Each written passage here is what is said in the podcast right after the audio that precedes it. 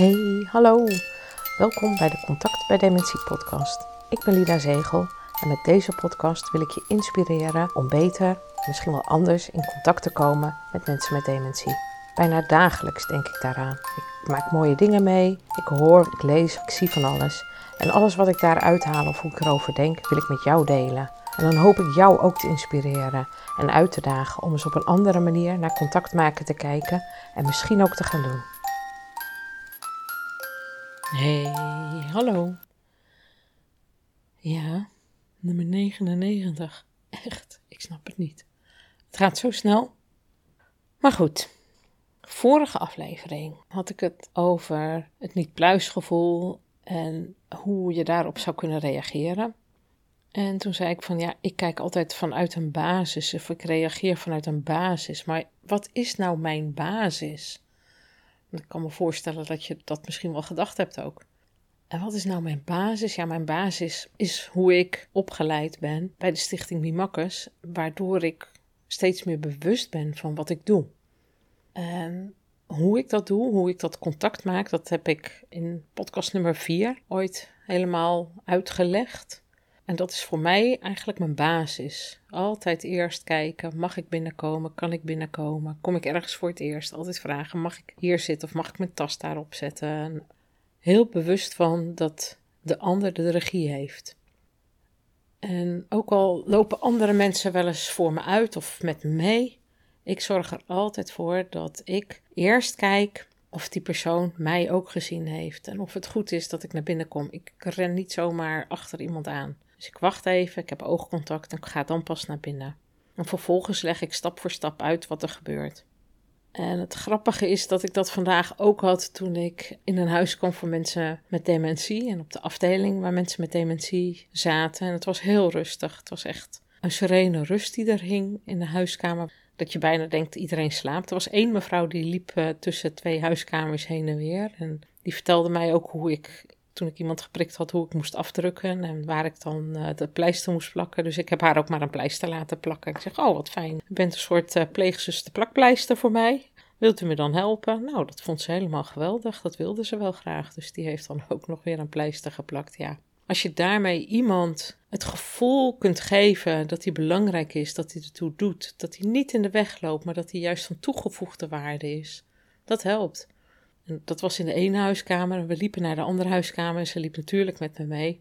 Terwijl er ook een collega nog met me meeliep. Dus het was best wel een optocht eventjes. Toen we naar die andere huiskamer liepen, toen keek ze zo en toen zegt ze, uh, en deze meneer dan? Er liggen nog twee pillen. Ik zeg, ik denk dat de zuster het ook wel gezien heeft. Ja, maar er liggen wel twee pillen. Ik zeg, ja, dat heeft u goed gezien. En er werd niet meer naar die mevrouw geluisterd. Dus ik denk, nou, dan vraag ik het even. Dan zeg ik, zuster, had u in de gaten dat hier nog twee pillen liggen? Oh, nee, zegt ze. Ik zeg, uh, dat heeft mijn pleegzuster gedaan, hè? Die heeft geholpen. Oh, wat goed dat je er bent en wat goed dat je dat hebt gezegd. Ja, dat heb je helemaal goed gedaan. Dus zij was helemaal in de noppies. Maar vervolgens komen we in een andere huiskamer waar die serene rust hing. En ik zag iemand van de zorg en die had heel groot haar naam op haar iPad staan. Dus ik noemde haar bij naam en ze keek me echt aan van, ken jij mij dan? Ik ken jou niet. Ik zeg, als jij net zo'n goede ogen hebt als ik, dan kun je op het naambordje op mijn borst mijn naam lezen. Want ik kon het bij jou op je iPad lezen. Ja, dat bleef eigenlijk nog steeds rustig ook. Natuurlijk keek ik ook wel van, nou, wat doet dat? Is, is dit een prikkel die ervoor zorgt dat mensen hun ogen open doen of dat ze me even aankijken? En ik noemde de naam van degene die geprikt moest worden. En die bleef met haar ogen dicht. Dus die pleegzuster, zeg maar, die met me meeliep. Die zegt, oh jee, ze slaapt.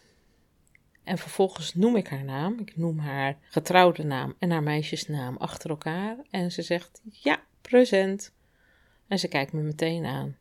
Dat soort simpele dingen, dat is een soort basis die ik heb. Ja, wat ik dus altijd gebruik. En ook al denk je dan dat iemand afwezig is, alleen maar zit te slapen, niks meer weet misschien, omdat hij eerder niet reageerde. En ik maakte een complimentje vervolgens over de kleding, waarop een andere mevrouw aan die tafel ook begon te lachen. Ik zeg: Kijk, dames, jullie genieten er allemaal van. Het is ook mooi. Ze ziet er zo mooi uit. En zegt vervolgens dat ik kom om bloed af te nemen en welke arm dat mag. En hou zo de regie ook bij die ander. Ook daar ben ik weer geholpen met het plakken van een pleister. Dus dat is allemaal wel heel mooi. En wat is dan mijn basis? Mijn basis is continu het aftasten. En de regie bij de anderen laten. En mensen ertoe laten doen. Ik denk dat dat misschien wel het allerbelangrijkste is. En ik vind het mooi. Ik zag van het weekend zag ik iets voorbij komen van Teun Toebers. Die het boek Verpleegd Thuis heeft geschreven. En een duidelijke missie heeft waar hij heel ver mee komt, een jongeman. En ongelooflijk blij mee dat hij dat allemaal doet. Maar meteen vraag ik me ook af van hoe kan dat nou? Want er zijn zoveel meer mensen die daarmee bezig zijn. En hoe komt het dat hij zo ver komt?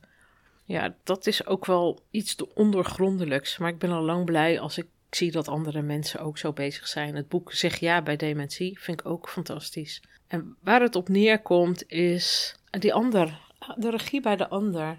Zie hem als volwaardig persoon. Ga dat gesprek aan. Vertel wat je doet.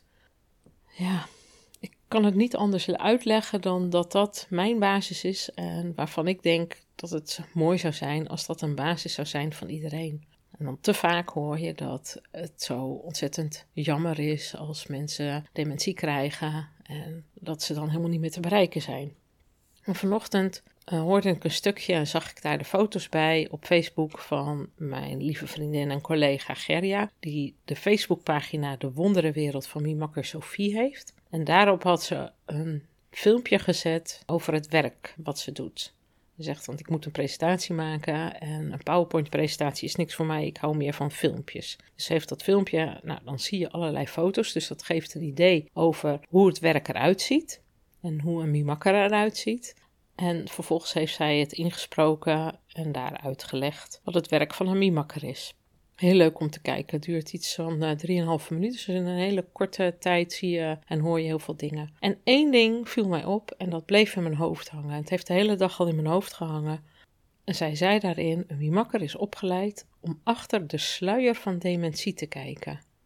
Dat vond ik zo mooi dat ik dacht van ja, er hangt inderdaad een soort sluier voor, waardoor we op een andere manier naar mensen gaan kijken, maar waarbij de mimakker, en misschien is dat mijn basis wel geworden, het tipje van die sluier even optilt en even kijkt van hé, hey, maar waar zit de mens achter deze sluier? En zo kwam ik bij een meneer vanochtend waarvan ik weet dat hij had het even echt heel erg zwaar. Prik hem vaker en zijn vrouw was opgenomen in het verpleeghuis met dementie. Ja, zei hij een keer eerder, daar heb ik helemaal geen contact meer mee. Zeg, maar kijk je er in de ogen? Heb je er wel eens in de ogen gekeken?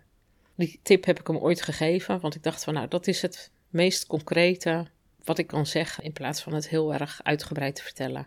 En vandaag kwam ik bij hem en zeg, hoe gaat het toch met u? En hoe gaat het met uw vrouw? Ja, zegt hij, daar is geen contact meer mee te krijgen, ze zegt niks meer, ze weet niks meer. En toen zei ik, heeft u nog wel eens in de ogen gekeken? Ja, dat was u, hè? Ja, ja, ja, ik kijk wel eens in de ogen. En ik stond bij hem, ik moest hem prikken. En ik zei zijn naam. Ik zeg, kijk me eens even aan. En ik keek hem in zijn ogen. En wat er toen gebeurde, dat was heel bijzonder. Want ik zei, dit is in de ogen kijken. Uw naam noemen, u echt in uw ogen aankijken en u heeft ongelooflijk mooie ogen. En toen zegt hij, ja, maar dat is wel, ehm, ja, dat doet wel wat met me.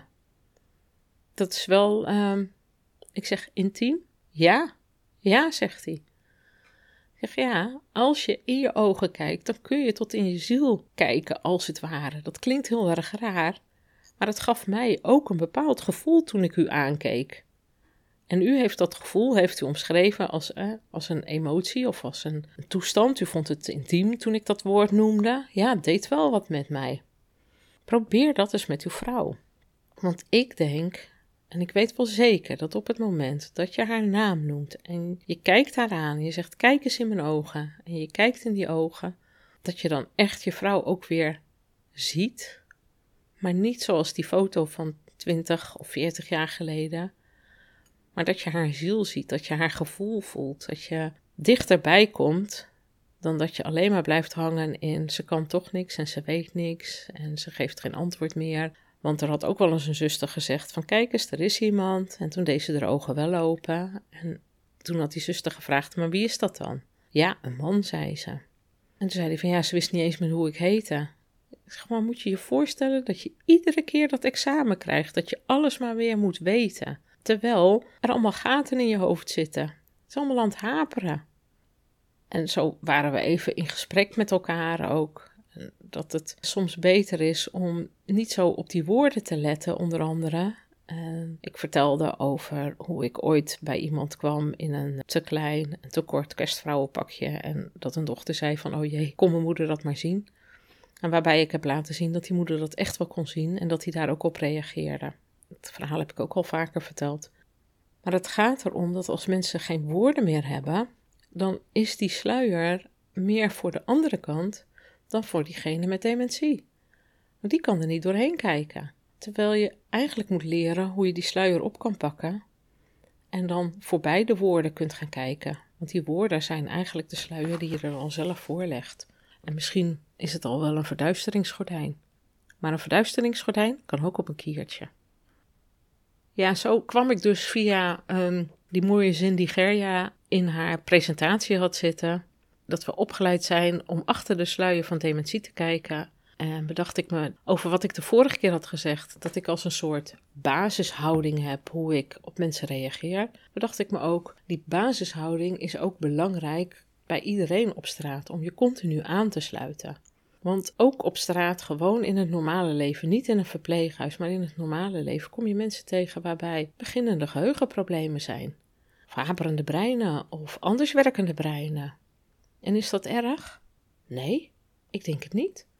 Als je maar vanuit die houding kijkt: oké, dit ben ik, dat ben jij, hoe reageer jij? En misschien moet ik mij iets aanpassen. Of zie ik dat jij je aanpast tegenover degene bij wie je komt en lukt dat aanpassen niet? ja, dan ben ik degene die zich daarvan bewust is en zich moet aanpassen. En dat klinkt heel ver weg, maar stel je voor dat je iemand tegenkomt die eventjes zoveel op zijn bordje heeft gehad en even niet meer weet welke kant hij op moet lopen. Dan kun je wel zeggen van, nou, je hebt dementie, maar je kunt ook zeggen, oh, ik zie dat u de weg zoekt, kan ik misschien helpen? En dat is een hele andere manier dan eraan voorbij lopen en denken van, nou ja, laat maar, ik weet ook niet hoe ik moet reageren. Dat kan al helpen. En het bracht me ook bij een documentaire die ik onlangs zag, die in première ging in Deventer. Een Deventer fotograaf en, filmmaker, die een film had gemaakt over haar eigen zoektocht naar autisme. De film heet Inside Out. En zij heeft op een hele moedige manier heeft zij, is zij op zoek gegaan naar wat is autisme, heb ik autisme, en waarom wil ik dat weten en moet ik dat weten. En een spoiler misschien, ze heeft inderdaad autisme. Maar is dat labeltje nou zo belangrijk? En ik, zie haar werk graag. Ik vind het een mooi mens. Ik ben echt ongelooflijk trots op haar. Hoe ze de documentaire voor elkaar heeft gekregen ook. Want als er geen opdrachtgever is en het is wel je werk, hoe krijg je het dan voor elkaar? En dan zijn er allerlei mogelijkheden voor crowdfunding. En ik ben een trotse eh, crowdfunder van haar ook. Ook al is het maar een klein gedeelte, zijn er mensen die veel meer hebben betaald misschien wel. Maar ja, ik vind het wel belangrijk dat ik daar ook dan bij aansluit. En na die documentaire was er ook een live podcastopname. Ze maakt ook een podcast. Hoe is dat bij jou? En dat doet ze samen met een zangeres, Vera Bon. Ik heb de naam nog niet eens genoemd van, uh, van de maker, Isabella Renate Lapoutre. Isabella, die kwam er dus achter dat zij autisme heeft. Maar ook dat zij soms dingen anders doet. En is dat label nou zo belangrijk? Nee, dat label is helemaal niet belangrijk. Maar je wil wel dat mensen je begrijpen. En moet je dan met je label zwaaien? Moet je dat met dementie doen? Moet je dat met autisme doen? Moet je dat met niet aangeboren hersenletsel doen? Ik denk van niet. Maar helaas is het heel hard nodig, omdat niet iedereen dat begrijpt. Want als je niet die basishouding hebt om te kijken wie ben ik, wie ben jij, hoe reageren we op elkaar en wie kan er wel wat aan veranderen en wie niet ja, dan is het toch nodig om dat labeltje te laten zien. En ik vind het ook mooi en dapper hoe zij in de podcast samen met haar vriendin, die zo verschillend is, ze zijn zo verschillend van elkaar, maar wel echte hartsvriendinnen, hoe zij met elkaar het gesprek aangaan over hoe zit dat bij jou? Hoe reageer jij er dan op? Van ja, jij bent altijd te laat en ik vind dat je op tijd moet zijn. Ja, kun je daar dan wat aan doen? Je kunt het ook accepteren van elkaar. Maar het is wel iets wat, ja, wat daarin ook continu benoemd wordt. En daarmee laat je ook het respect voor elkaar zien. En ook zien van, hé, hey, ja, dat was ik weer even vergeten. Of daar, daar had ik niet zo over nagedacht. En oh ja, En die fouten maken, want dat klinkt altijd heel zwaar, maar dat zijn geen zware fouten. En tuurlijk is het heel vervelend. Het is pas een fout op het moment dat je er helemaal niks mee doet. Als je verder helemaal niet meer in gesprek gaat met de ander, niet probeert om iets recht te zetten, geen excuus aanbiedt bijvoorbeeld als er iets niet goed gaat of als je iets verkeerd hebt begrepen, ja, dan is het fout. Maar zolang je bereid bent om te zien dat je iets op een andere manier had kunnen doen, dan is het geen fout. Dan is het een constatering en een verrijking uiteindelijk voor je leven. En niet alleen voor jou, maar ook voor de ander die je ontmoet. Ik denk dat dat mijn basis is en dat ik op die manier dat ook een beetje aan jullie heb kunnen uitleggen. Nou, dat was het weer dan voor deze keer. Maak er een mooie dag van, mooie week en tot de volgende keer. Kom ik met Mira met de honderdste aflevering. Doei! Ja, dat was het weer. Wat fijn dat je luisterde naar deze podcast. Super bedankt daarvoor. Want samen maken wij de kloof naar mensen met dementie minder groot. Abonneer je dan ook op deze podcast als je automatisch een bericht wilt ontvangen als er weer een nieuwe aflevering online is. En als jij een review achterlaat of een sterrenwaardering, kan deze podcast ook nog sneller gevonden worden. Hoe mooi zou dat zijn? En het zou nog fijner zijn als jij jouw positieve ervaringen wilt delen op een van je socials, bijvoorbeeld met een schermafbeelding. Je kan het altijd doorvertellen natuurlijk. Nog makkelijker. En wil je mij persoonlijk benaderen? Dat kan via mijn Facebook of Instagram pagina van Maatcontact of per mail lida.maatcontact.nl. Nogmaals, super bedankt voor het luisteren en heel graag tot de volgende keer.